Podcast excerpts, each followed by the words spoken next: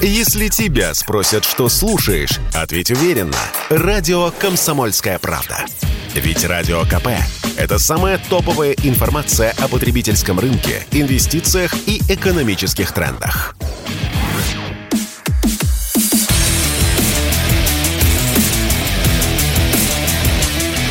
Программа с непримиримой позицией.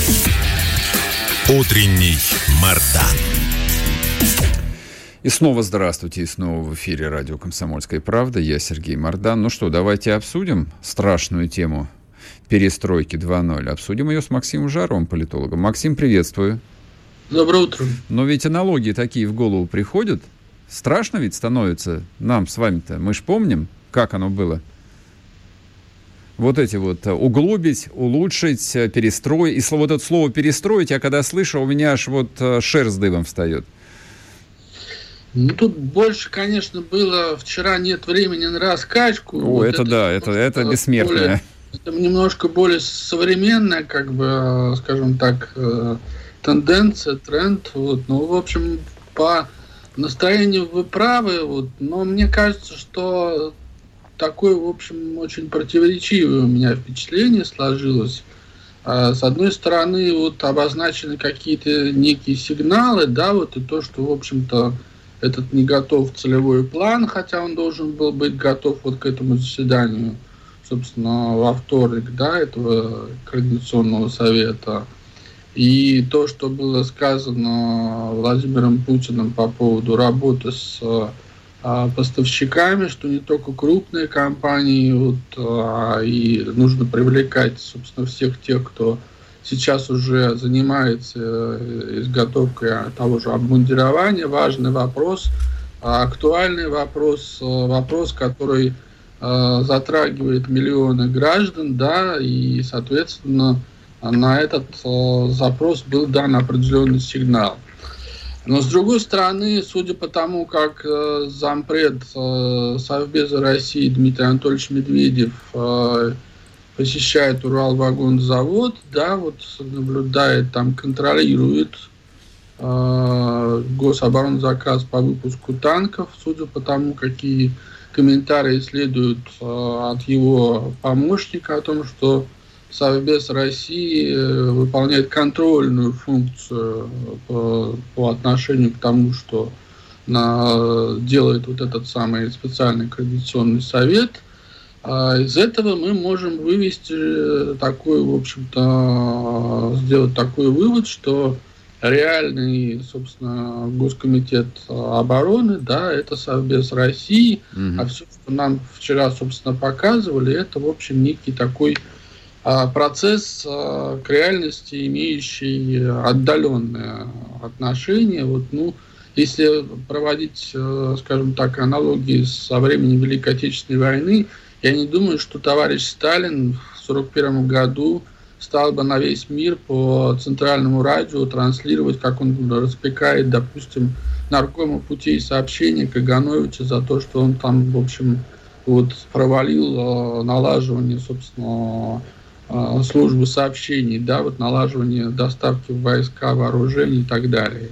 Вот. Не думаю, что товарищ Берия бы стал товарищ Сталин распекать за провал выпуска тех же самолетов. Вот. Поэтому давайте будем относиться к э, критическим, скажем так, негативным э, трендам, которые нам вчера показали, скептически именно потому, что нам их показали. Mm-hmm. Но какая-то логика же в этом довольно простая есть. Вот тот, тот, кто принимал решение, показать это. Ну и хорошо, чего они добивались? Вот чтобы что? Чтобы успокоить, чтобы очеловечить образ э, президента. Так э, не надо нам, у него и так э, рейтинг там запредельный. Нет, чтобы дезинформировать противника прежде Ах, всего. Ах, вот оно так что. что. То есть, что у нас все плохо на самом деле, чтобы они да, думали. А да, на да. самом деле склады лопаются от зимнего обмундирования и да. от снайперских винтовок Лобаева с роскошными тепловизорами. Вот так вот, понятно. Чтобы разные институты изучения войны, там американские, угу. английские, которые сидят сейчас в наших телеграм-каналах. Спецоперация, и, понял. Да, вот, и на основании, собственно, этих всех негативных новостей вот штампуют сводки, как у русских все плохо в армии. Слушайте, ну у меня э, это хорошо. Вы, вы меня успокоили. Вот э, вы сегодня психотерапевт номер один. Вот. Друзья мои, мы даже и не знали, откуда придет помощь. Максим Жаров нам оказал помощь. И, в общем, на самом деле враг гнется, враг дезориентирован, а победа как никогда близка. Тем не менее, вот я смотрю на создание этих альтернативных, так, ну, как вы пишете, параллельных структур, а, и тоже меня начинают мучить смутные сомнения. А с одной стороны, я понимаю, что вот начинать перестройку э, дело опасное, особенно когда, ну, есть такой, такой классический, как бы, кризисная ситуация. А с другой стороны, то есть, когда возникают параллельные структуры, там, в советской, в российской истории из этого тоже ничего хорошего не получалось. Ну, хорошего не получалось, но в той же самой Великой Отечественной войне вот возникали разные тоже Э, конфигурации из этих структур, и ГКО, и Ставка Верховного Главкомандования, и, собственно, был же, э, было же правительство, Совет народных комиссаров. Был, да. Оно, да. То есть это все у товарища Сталина флуктуировало тоже со страшной скоростью. То есть если посмотреть, э, допустим, постановление, да, вот ЦК, там, Политбюро, вот, какие-то документы по Великой Отечественной войне, там раз в два-три месяца тоже такие происходили глобальные пертурбации, uh-huh. которые тоже на самом деле затрудняли, скажем так, а, и процесс принятия решений, и логистику ломали. Вот. Но тем не менее машина работала. Вот. Вопрос, что сейчас, я в общем, с вашим вопросом очень согласен, потому что сейчас и система другая, и времена другие. И меня очень вчера беспокоило вот это вот отношение ко всяким а, административным процедурам, регламентам, все остальное. То есть вот это вот все эти вот снипы, хрипы, да, вот как мы помним, а, вот а, взлом как бы госстандартов, который, допустим, на примере строительства произошел еще до спецоперации. Да, сильно до.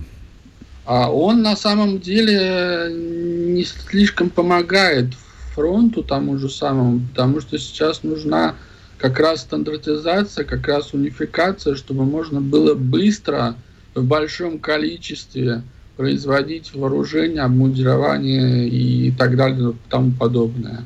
Вот. Э, то же самое было вот во время Великой Отечественной войны, но отмена регламентов сейчас, э, на мой взгляд, э, процесс, опять же, с отрицательной, скажем так, коннотацией, да, вот с отрицательным знаком, Посмотрим в реальности, будет ли а, этот процесс запущен. Ну, смотрите, как бы вот, э, что касается стандартизации, я тут не очень компетентный человек, э, могу там просто там привести несколько таких вот медийных примеров, вот, чтобы из них попытаться сделать э, некомпетентный вывод о том, что не работало оно. Ну, вот нам ту же «Армату», допустим, показывали несколько лет, на парадах причем. А потом выяснилось, что ну и где? И нигде. И никто даже не считает необходимым комментировать. Там а, военные там, и армейские офицеры об этом говорили, и люди, которые в оборонке работают. А, на вопрос, а почему нет того, всего пятого, десятого, условно, там каких-нибудь квадрокоптеров или БПЛА, такая вот, ну, совсем уже вот а, навязшая на зубах тема, объясняли о том, что система заказа распределение гособоронзаказа, мягко говоря, вызывало большие вопросы. То есть сама система делала невозможным вот э, производство той вещи, которая объективно военным была нужна. И многие военные, да, говорили, дайте нам, это необходимо. Вот, поэтому, ну, и, и, и что? А в ситуации масштабной кампании, э, там, по, по-моему, альтернативы ручному управлению просто нет. Вот, но здесь все равно остается вопрос, зачем это было вытащено на, все, на вот, э, всенародное обозрение и обсуждение? Вот э, вы, вы так и не смогли объяснить. Вот, кроме того, что запутать врага, это хорошо, конечно, но я думаю, что какие-то еще соображения должны здесь быть. Ну, что касается арматы, то в единственном экземпляре вот а ее нам под Луганском показали. Вот, это так как бы для справки. Вот. А что касается для того, для чего нам это все показали, может быть, еще не только для дезинформации врага, но и для того, чтобы, в общем-то, вот э, чиновники, которые очень любят всякие интриги, uh-huh. чтобы они получили площадку как раз для этих интриг, вот, потому что мы видим, там было очень активное пихание локтями, да, uh-huh. вот, и товарищи, которые из Госсовета, вот, и, собственно, всех остальных вот, по зонам ответственности, хотя премьер распределил, но видно, что эти зоны ответственности очень сильно пересекаются, вот, и пихание локтями, продолжится. Продолжится. А, угу. Понимаете, дело все в том, что это пихание локтями, оно неизбежно, и, на мой взгляд, а, может быть, я не знаю точно, конечно, вот. Может быть, президент решил, что лучше это делать вот в рамках вот этого свежесозданного органа, чем в рамках, допустим, того же самого правительства, да, поскольку Путин регулярно с членами правительства сейчас проводит совещание, да, вот в режиме видеоконференции, mm-hmm. а, и ну, нужно было вот найти какой-то формат, вот, в котором вот происходила бы возгонка вот эффективности, вот наладить координацию, вот этот штамп, это на самом деле он о чем говорит? Это команда о том, что вы работаете, вы не интригуете, вы работаете. Работаете. Да. Ну, посмотрим, посмотрим, ладно. Спасибо большое. Ой, друзья мои, политолог Максим Жаров был с нами. Действительно, в общем, вопросов э, осталось достаточно много после вчерашнего заседания. Но то, что об этом говорят публично, мне кажется, это скорее плюс, чем минус. Спорткп.ру О спорте, как о жизни.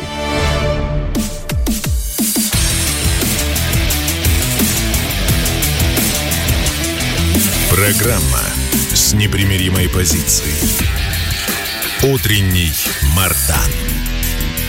И снова здравствуйте, и снова в эфире радио «Комсомольская правда». Я Сергей Мардан. Трансляция на YouTube-канале «Мардан Эфир». Запасной YouTube эфир. Фу, господи, YouTube канал, извините, пожалуйста. Поэтому подписывайтесь, если не подписались, но не, не жалейте своих лайков. Так, а, ну давайте а, я попробую объяснить вам тему, которую мы сделали сегодня темой выпуска. Она провокативная, а, на картинке известная картина Ильи Глазунова «Россия сражается с Антихристом». Как бы вы к этому ни относились. Надо было запустить голосование, как вы относитесь к этому. Ну, наверное, после эфира я запущу в телеграм-канале, да, а, перейдите и проголосуйте. А почему я считаю важным говорить э, о происходящем именно в таких вот, э, с такими высокими словами? непривычными словами. То есть в нашей повседневной жизни мы, в общем, так э, опасаемся их произносить, ну, чтобы нас не высмеяли, чтобы не показаться какими-то устаревшими, э, диковатыми, средневековыми. Действительно, как можно говорить о добре, о зле, о Боге, об антихристе? Как можно об этом говорить? Это же дичь какая-то, правильно ведь? Так ведь? Так ведь? Конечно так. Конечно так. Но ведь э, от того, что мы стыдимся, оно же не исчезает. Можно, конечно, зажмуриться, но оно все равно не исчезнет. Вот 30 лет э, Россия неслась как паровоз, э, которому сломали вот эти вот рычаги управления на полной скорости, без тормозов. Неслись мы, по большому счету, вот э, в это никуда, в никуда, вместе со всем остальным западным миром. Это главная, собственно, трагедия, это главная катастрофическая ошибка, которую там, мы как народ, мы как страна и наша элита совершила за последние, даже не 30 лет, за последние лет 50. А на, эту, вот, э, на этой развилке мы свернули в не туда, я бы сказал бы еще при, ну это мое личное допущение, еще при Брежневе, в годы рассвета.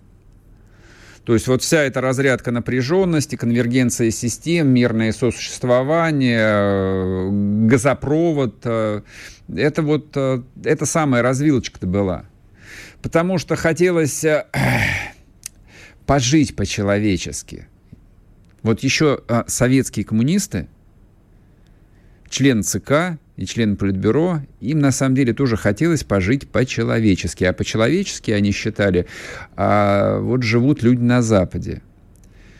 И вот отсюда все эти проблемы начались. И вот на эту дорожечку вступили, построили этот самый чертов газопровод, из-за которого во многом а, война и идет, если говорить об экономической подоснове конфликта. Из-за газопровода. А уж в 91-м, да, были сняты последние печати. Ну и Запад, в общем, разогнался уже на пятой скорости – несся в преисподнюю. Ну и мы зацепились за последний вагончик на нашей э, трясущейся дрезине. Вот, э, держались из последних сил, чтобы вот, не дай бог, не отстать. Ну и держались, держались. Все, в общем, было как у них. Ну так, э, труба пониже, дым пожиже. Гей-парады не разрешили такие. Но это, видимо, как важнейшее завоевание вот нашей самости и нашей духовности. Это то, что мы не разрешили гей-парады. Многим этого было достаточно. А вот лично для меня это был не более чем такой незначительный атрибут, э, которым хотели э, замаскировать уже свершившееся. Ну да, гей-браки не регистрировали, поэтому вот этому Зыгорю с украинским негром пришлось ехать в Португалию. Но от этого что-то меняется. А вот эти вот э, зыгори, которым не с числа, они что, себя от этого менее комфортно, менее свободно чувствовали? Нет. Ну, то есть они, конечно, аккуратненько там требовали, или не требовали. То есть им, вот этим людям штамп в паспорте точно не очень был нужен. То есть были варианты в Гражданском кодексе, которые помогали решить вопросы с наследованием и со всем остальным. Это все в пользу бедных. Это вопрос не наследования. Это вопрос не гражданско-правовых отношений, это вопрос этики и морали. И в этом смысле, вот что касается этики и морали, они жили здесь так же, как они сейчас живут в Португалии. Я, не кон... я сейчас говорю не конкретно про этих людей, им не с числа. И речь ведь, она изначально шла о расширении окна возможностей, о расширении допустимого. Вот то, что 20 лет назад было невозможно себе представить, вот 20 лет назад вся Россия, включая Москву, а, вот в смысле морали жила примерно так же, как сейчас живет, ну, например, Грозный. То есть я помню времена, я еще помню времена, когда взрослый мужик ну какой взрослый мужик там, 20-летний, а в шортах в московском метро появиться, в принципе, не мог. Это было неприлично. На него посмотрели бы как на идиота, в лучшем случае. А, в принципе, могли бы и нахлобучить какие-нибудь суровые рабочие с завода имени Лихачева. Могли нахлобучить. А сейчас норм. А сейчас норм. Дело не в шортах. А дело в том, что лидера общественного мнения действительно, а, находясь в трезвом уме и в доброй памяти, с опломбом спрашивают в интервью, в телевизионных эфирах, ты что, гомофоб? Предполагая, что сказать «да» уже нельзя – то есть, допустим, в Штатах или в Европе сказать «да» нельзя, потому что это уголовно наказуемо. Тебе тут же прилетит статья. Там не на полгода тебя посадят, а по-настоящему посадят. А у нас пока что это просто стыдно. Но вот я убежден в том, что прошло бы еще там год, два, три, и у нас это уже стало бы невозможно.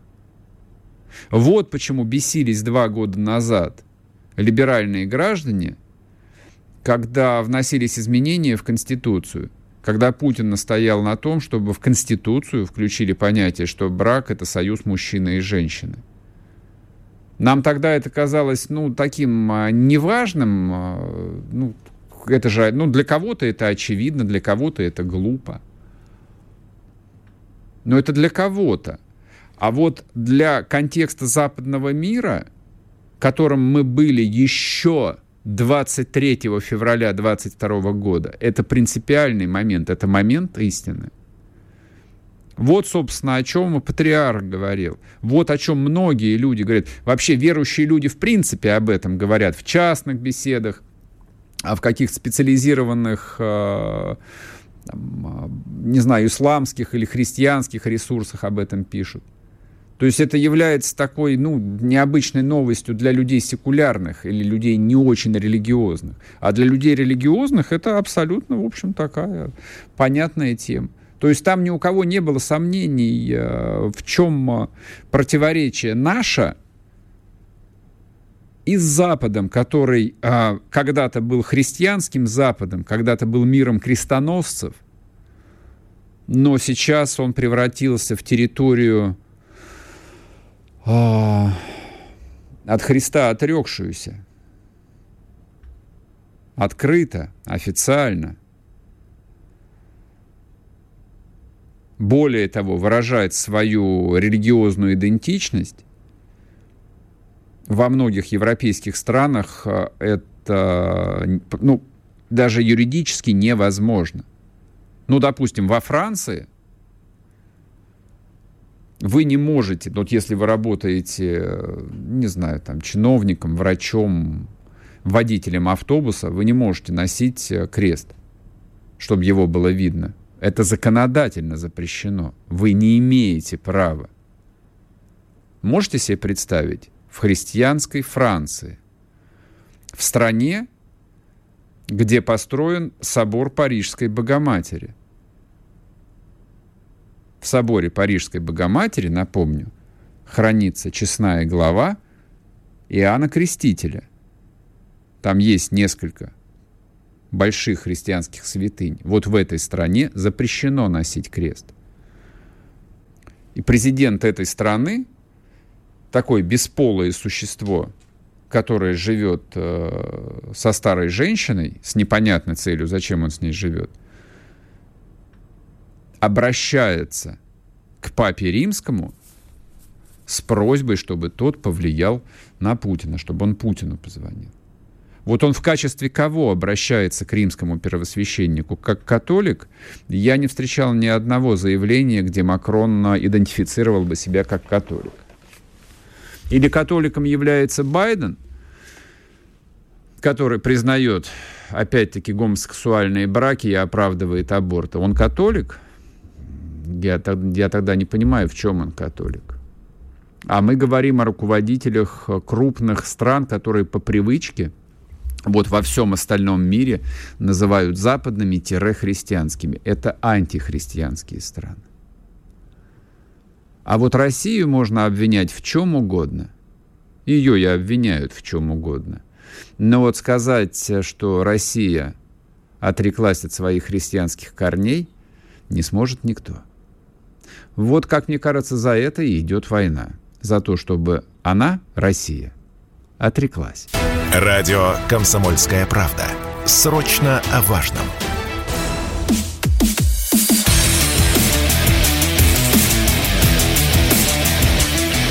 Программа с непримиримой позицией. Утренний Мардан. И снова здравствуйте, и снова в эфире радио «Комсомольская правда». Я Сергей Мордан, к нам присоединяется Андрей Ваджра, аналитик-писатель, главный редактор сайта «Альтернатива». Андрей, здрасте. Здравствуйте, Сергей. Давайте начнем разговаривать про деньги. Люблю про деньги разговаривать. Смотрите, а президент Украины Зеленский тут давеча сказал, что у Киева нет ни цента Почему он говорит э, центы, а не копейки?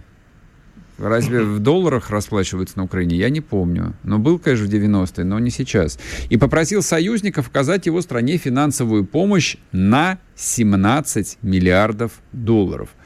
А вам не кажется, что это, в общем, довольно выглядит э, странно? То есть у тебя вот прямо сейчас на кармане нету, ну, там, 100 рублей, допустим, лежит, или там 20 гривен. А ты сразу Но просишь, Украина... и ты сразу просишь, то есть не миллион и даже не миллиард, ты просишь 17 миллиардов долларов. Вот я не нахожу логики. Мне это выглядит, кажется, ну, довольно странным. Ну, это потому, что вы никогда на Украине не жили. По крайней мере, во времена незалежности. Э, почему в центах? Ну, с одной стороны, э, вся Украина, все свое существование, все 30 лет с лишним, она ведь измеряет все не гривнями, она все измеряет э, долларами. Именно долларами. То есть, э, когда речь заходит, допустим, у простых граждан о покупке какой-то вещи, вот, то они всегда автом, на автомате переводят это все в доллары. До сих пор? До сих пор. Это немножко дико для граждан России. Да, мы от этого избавились где-то лет это 10 было назад. Очень, мне тоже было очень, когда я приехал в Россию из, из Киева, то мне тоже было очень непривычно, что доллары вообще как бы ну, никому не нужны, никому не интересуют. Это с одной стороны. С другой стороны, э, Украина, государство Украина уже не первый год является по факту банкротом. То есть ее долги колоссальные и самостоятельно она эти долги отдать не может. Причем это я говорю, это не сейчас, не на вот этот момент, который сейчас возник, да, в связи с войной, а в принципе задолго до того, как. Сейчас, на данный момент, Украина является полностью, вот целиком и полностью находится на содержании Соединенных Штатов и Европы. То есть сама по себе в экономическом и финансовом плане она не дееспособна в принципе. Если завтра, предположим, завтра отключат ее от э, вот этих всех дотаций, которые сейчас идут, да, многомиллиардных, не миллионных, да, не сотни миллионов, даже не отдельные какие-то миллиарды, а десятками миллиардов.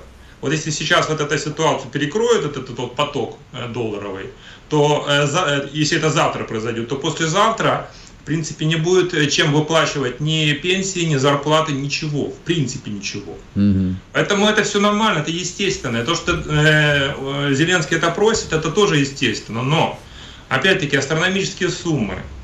На мой взгляд, э, здесь речь идет не только о поддержке финансовой Украины, здесь речь идет о распиле. О распиле, о колоссальном распиле колоссальных денег.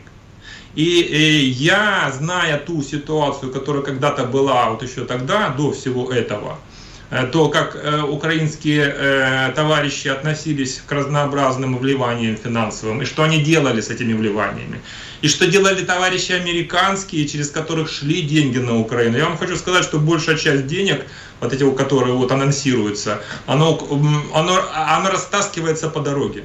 До Украины доходит только э, меньшая часть этих денег. Основное оседают у тех, через которых эти деньги идут на Украину. Я прям даже э, тут э, обомлел, просто вот э, смотрю на цифру 17 миллиардов, вот она у меня написана 17 миллиардов долларов, и аж дух захватывает. А зачем столько... Да. Зачем... Смотрите, вот а, люди у нас недоверчивые. Вот а, репутация средств массовой информации как системы в России там находится на довольно низком уровне. А любой человек, вот, ну, не знаю, там, зарабатывающий, ну, какую-то обычную, вот, среднероссийскую зарплату, скажет, так, подождите, ну, как бы и цифра фантастическая, это первое, то есть как можно столько украсть, и второе, как это можно спрятать. Это, это уже у меня практически вопрос. Я гляжу на гигантскую Есть. цифру, у меня вопрос, как можно столько спрятать? Тем более вот такому там ничтожному, вчерашнему еще какому-то там ак- актеру третьего. Кто же ему даст-то? Сергей, прячет не актер. А кто? Кто пилит до деньги, актера объясните. доходит э, незначительная часть, да. Фу, слава да, богу, вы меня успокоили. Тогда то, ладно. что доходит до актера, для них там, да, на Украине, это колоссальные деньги. Но из, допустим, из тех сумм, которые там, ну если там процентов 10 дойдет реально до них, то слава богу. Все остальное оседает в Европе. Украдено до него. И оседает оно, по сути, в Штатах и в Европе. По дороге все уходит. Так называемая помощь Украине, она, по сути, идет в карман даже не вот этим вот э, ворам в Киеве. Угу. Она уходит тем, кто выбивает эту помощь у правительств Соединенных Штатов и европейских государств. То есть эти люди, по сути, грабят бюджеты, грабят налогоплательщиков Соединенных Штатов и Европы. И именно эти люди, почему, вы, вы, вы что думаете, что их сильно волнует то, что там сейчас на Украине, да, они надеюсь, нет, на Украину. Надеюсь, нет, не волнует. Их волнует, что под эту тему украинскую можно сейчас просто тупо, э, примитивно украсть десятки миллиардов долларов. Плюс к этому добавляем так называемую военную помощь, которая тоже уходит на черные рынки. Куда она вообще попадает, ник- никто не знает. Угу. По большому счету никто, а от слова совсем. И где оно повсплывает, и кто... И, то есть это все, вы понимаете, это просто идет чисто тупо грабеж. Причем грабеж не только Украины, грабеж Соединенных Штатов и, и грабеж Европы.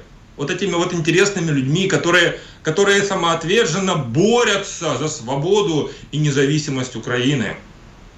Все, все банально, все плоско, все э, пошло, примитивно. Смотрите, это получается тогда новая глобальная отрасль экономики под названием «Украинская война», в которой вращаются десятки миллиардов долларов и евро. И вот эта вот система, она ведь будет сама себя воспроизводить до бесконечности, но поскольку там круг интересантов, а, довольно большой, б, а, довольно влиятелен, но а, возникает только один вопрос. Все это работало, ну, в ситуации избытка. То есть вот когда там, ну, вот есть некоторое количество лишних денег, ну, как было, допустим, там в прошлом, позапрошлом году, когда у них вот этот вот режим QE, когда они просто деньги печатали, но сейчас-то денег нет, то есть э, бюджетные дефициты и в Европе, и в Штатах э, поражают воображение. Отсюда у меня к вам практический вопрос. Как вы прогнозируете, когда эта система схлопнется – вот чисто по, в рамках экономической модели. А вы, Сергей, думаете, что нынешние элиты э, американские и европейские, их волнует э, судьба их народов, их стран? Но это же вообще разговор не про народы, это вопрос э, там про состояние экономики. То вот, есть... вот и я про это говорю. Здесь же принцип работает очень простой. Надо украсть, вот пока у тебя есть возможность украсть, надо украсть, потому что придут другие и украдут вместо тебя. А ты как лось, а да, будешь кусать себе локти. Конечно. То есть все прекрасно понимают, что эти деньги все равно будут украдены. О последствиях никто не думает. Угу. Те люди, которые сейчас пришли к власти на Западе, та правящая элита, которая сейчас в США, та правящая элита, э, тем более, которая сейчас в Европе, она о последствиях не думает. Слушайте, ну посмотрите на, на Германию. Ну вот яркий пример. Вот яркий, ярчайший пример. Немец у нас как бы как ассоциировался немец, да, его мышление. Аккуратно считает каждый рациональное фенинг. существо. Угу. Абсолютно рациональное, да. Теперь посмотрите, они же поступают абсолютно иррационально. Более того, они сознательно, целенаправленно убивают Германию.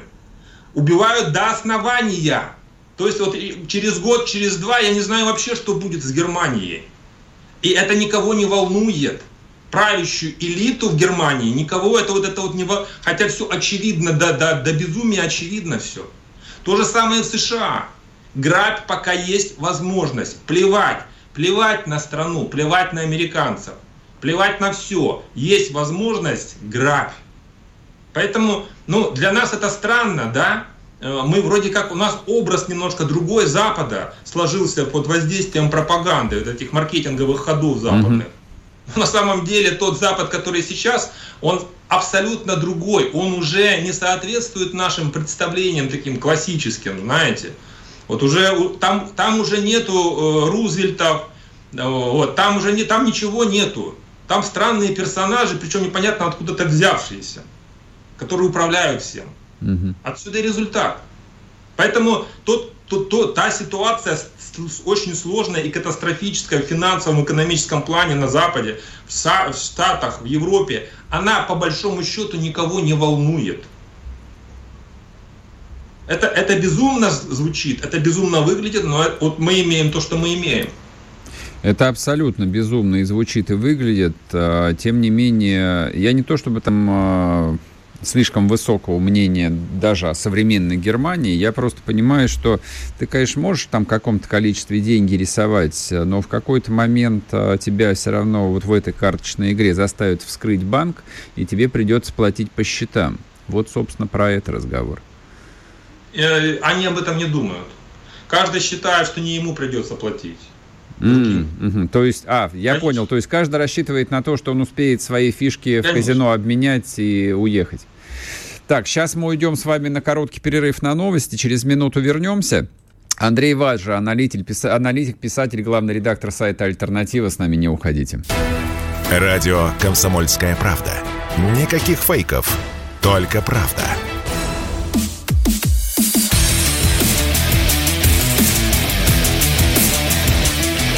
Программа с непримиримой позицией. Утренний Мардан. И снова здравствуйте, снова в эфире радио «Комсомольская правда». Я Сергей Мордан. Мы разговариваем с Андреем Ваджрой, аналитиком, писателем. А вот у меня какой вопрос. Давайте опять про деньги. Не могу расстаться с деньгами. Чужие деньги, правда, ну, может, что перепадет, когда... А вчера же Урсула фон дер Ляйен а, заявила открыто, впервые, причем открыто это было заявлено на таком достаточно высоком бюрократическом уровне, что настоящая цель Евросоюза не заморозить, а конфисковать российские активы в Европе. А тут вопрос а, не про то, получится у них это или не получится. Ну, вот как бы я бы дал бы процентов 90, что получится, была бы политическая воля. Вопрос у меня следующий. А ведь это же открывает такую э, страшную дверь и для Европы в том числе. То есть вот э, вся мировая финансовая система, она, помимо всего прочего, крутится на том, что их трежерис, ну и трежерис европейских банков покупают, ну, всевозможные такие вот экзотические предприниматели, там, из Саудовской Аравии, из Китая, там, из Нигерии какой-нибудь и прочее. И вот э, если они сейчас действительно не заморозят, что, в общем, довольно привычно, а конфискуют, то тут нужно быть совсем тупым, а, чтобы не понимать, э, что покупая э, там европейские активы в том числе, ты вступаешь на такую территорию, где нет прав. И вас смущает вот это вот все? Да, меня это смущает, конечно. Опять-таки, вот не, я, я, я просто сторонник того, что людьми, люди руководствуются такими довольно простыми соображениями. Вот э, европейское благополучие, оно там, помимо всего прочего, стоит на том, что они владеют второй резервной валютой мировой. Им, конечно, достается сильно меньше, чем американцам, но тем не менее. Вот сейчас начиная вот эту вот опасную игру, это даже хуже, чем взорвать газопровод «Северный поток». Сергей, вот смотрите, я, я как бы, я, я понимаю ваше недоумение, и меня в какой-то степени это недоумение тоже присутствует.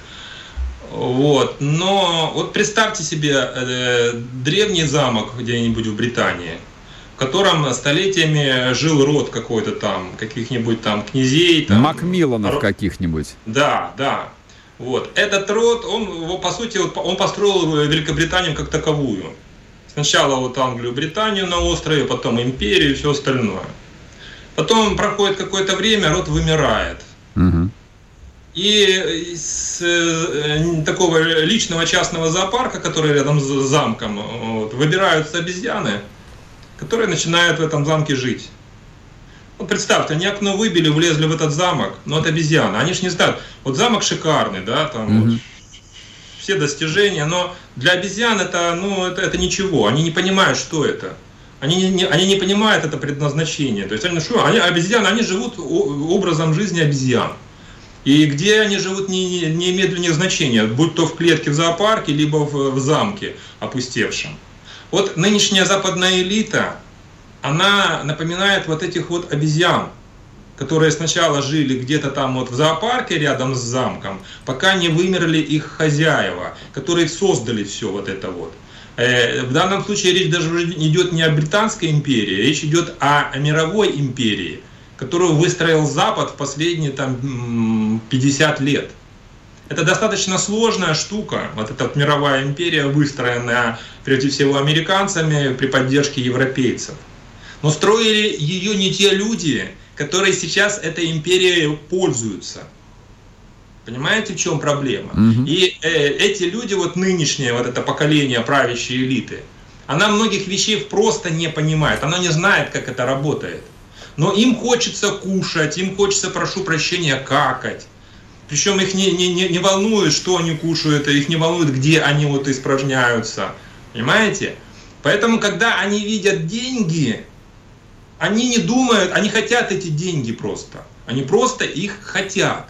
Но они не думают о последствиях. Они пытаются вот эту вот систему, которая досталась, мировую систему, которая им досталась наследство от вот этих вымер, вымерших родов, да, древних, вот, а они пытаются ее использовать как только могут.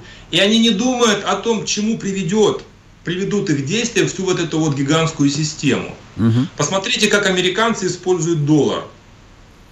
Они его используют как оружие. Но это же получается, что вся финансовая система мировая, она превратилась по сути своей в расходный материал их политики. То есть вопрос, когда эта система финансовая рухнет, вот по той причине, о которой вы говорите, Она же не дает никому, если раньше она давала гарантии, то сейчас она никому не дает. Все прекрасно понимают, доллар стал оружием. При помощи доллара можно ограбить любого. То есть для американцев что сейчас? А, их не волнуют последствия. Они прекрасно понимают, что система вот эта вот вся, она уже все. По крайней мере, те, которые еще могут понимать. Другие просто хотят денег. Ну, представьте, 300 миллиардов долларов, которые вот там где-то лежат.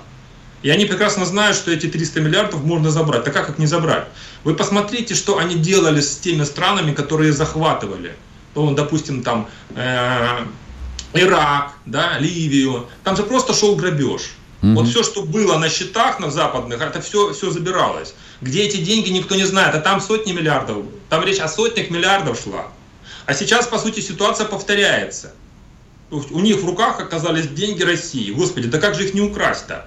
А им говорят, слушайте, так вы разрушите систему. Да нам плевать на то, что система. Мы, мы, мы даже не думаем, нам, нам это не интересно. Нам деньги нужны, давайте бабло. Потому что не будет потом варианта еще у нас. Пока вот нас назначили на эту должность, вот надо действовать. Потом не будет возможности. И по сути, вот эта вот гигантская мировая система, империя, если более точно говорить, она сейчас, по сути, уже уходит. Угу. О чем, собственно говоря, все вот это вот происходящее сейчас говорит. О том, что существующее, выстроенное англосаксами, да, или в целом, допустим, Западом, более широко если смотреть, вся вот эта мировая система, она у нас сейчас на глазах разваливается. Она уходит в небытие. И вот, это, вот эти вот нюансы, там, э, грабежа, там, э, слушайте, ну, они, допустим, сейчас хотят украсть 300 э, миллиардов. Так сколько они этих денег уже украли, да? А теперь представьте, по сути, ну, к этому мы добавляем, что они полностью перечеркнули международную правовую систему. Законы не работают. ООН превращена в отстойник, контролируемый американцами. Ведь это ж ООН как создавался? Как баланс интересов. Сейчас он полностью находится под контролем американцев. Все международные структуры находятся под контролем американцев. И американцы их используют как оружие вот точно так же, как доллар, они используют всю международную систему вот этих международных организаций. А в итоге что? Они просто разрушают. То есть, когда ты берешь дубину и начинаешь этой дубиной бить, рано или поздно эта дубина разлетается в щепки.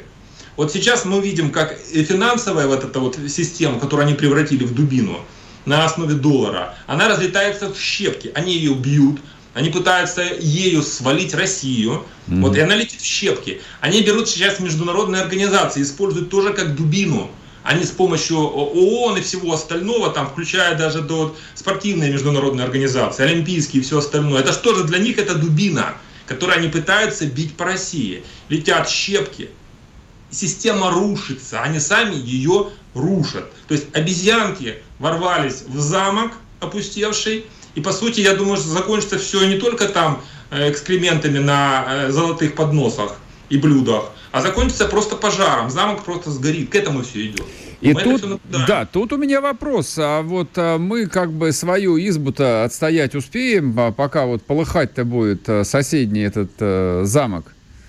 Так мы как раз этим и занимаемся. Вот что-то как-то меня мучают смутные сомнения. Товарищ Набиулина на своем месте находится, да. Белоусов пообещал судиться за замороженные 300 ердов. С кем судиться и где судиться он собирается, я не знаю. Мы, как правило, ведем себя как зрители, как зрители сериала мы это все вот смотрим, и нам хочется быстрее промотать, вот, чтобы, ну, вот, чтобы уже в следующей серии уже э, развязка. То есть нам хочется, чтобы все сразу наладилось. И на самом деле реальность немножко друг, по-другому работает. И если, каса... если вот, э, э, говорить относительно России, то по сути у нас же ведь тоже происходят изменения, причем э, изменения глобального порядка. И они не могут за три дня произойти. Россия сейчас вошла в фазу трансформации под воздействием от всего того, что происходит э, вокруг нее, да, во внешней среде. Вот. А она автоматически, тут даже, тут даже не вопрос, хочет кто-то, не хочет, просто она автоматически, это запустились объективные процессы, она вошла в фазу трансформации. Но эта трансформация, она не, не может произойти за три дня. И за неделю она не может, и за год. Это достаточно длительный процесс. Мы сейчас наблюдаем вещи исторического масштаба. И только когда все вот это вот закончится, когда пыль осядет, когда пепел уляжется, да, там вот от Запада и его мировой системы, вот только тогда уже на, на выходе, уже, уже на, на, в, на вытоковом варианте мы увидим другую Россию. И вот эти вот люди, которые вы, вы упоминаете, они потеряются по дороге, обсыпется очень многое. Очень многое изменится. Процесс идет, он неостановим. Его, его остановить уже невозможно. Но быстро он не произойдет, поэтому надо набираться терпения. Мы, Россия сейчас трансформируется, чтобы приспособиться к изменяющейся внешней ситуации – это однозначно. То есть очень много каких-то вещей, э, э, скажем так, которые нас не устраивают, которые нам не нравятся, которые мы хотим, чтобы происходили быстрее. Андрей, заканчив... ну, заканчивается программа. Да, не успели вы договорить, как всегда. Услышимся в следующий раз, и вы договорите. Андрей Ваджа был с нами, аналитик, писатель, главный редактор сайта «Альтернатива». Всем пока, до завтра. Программа с непримиримой позицией. Утренний Мардан.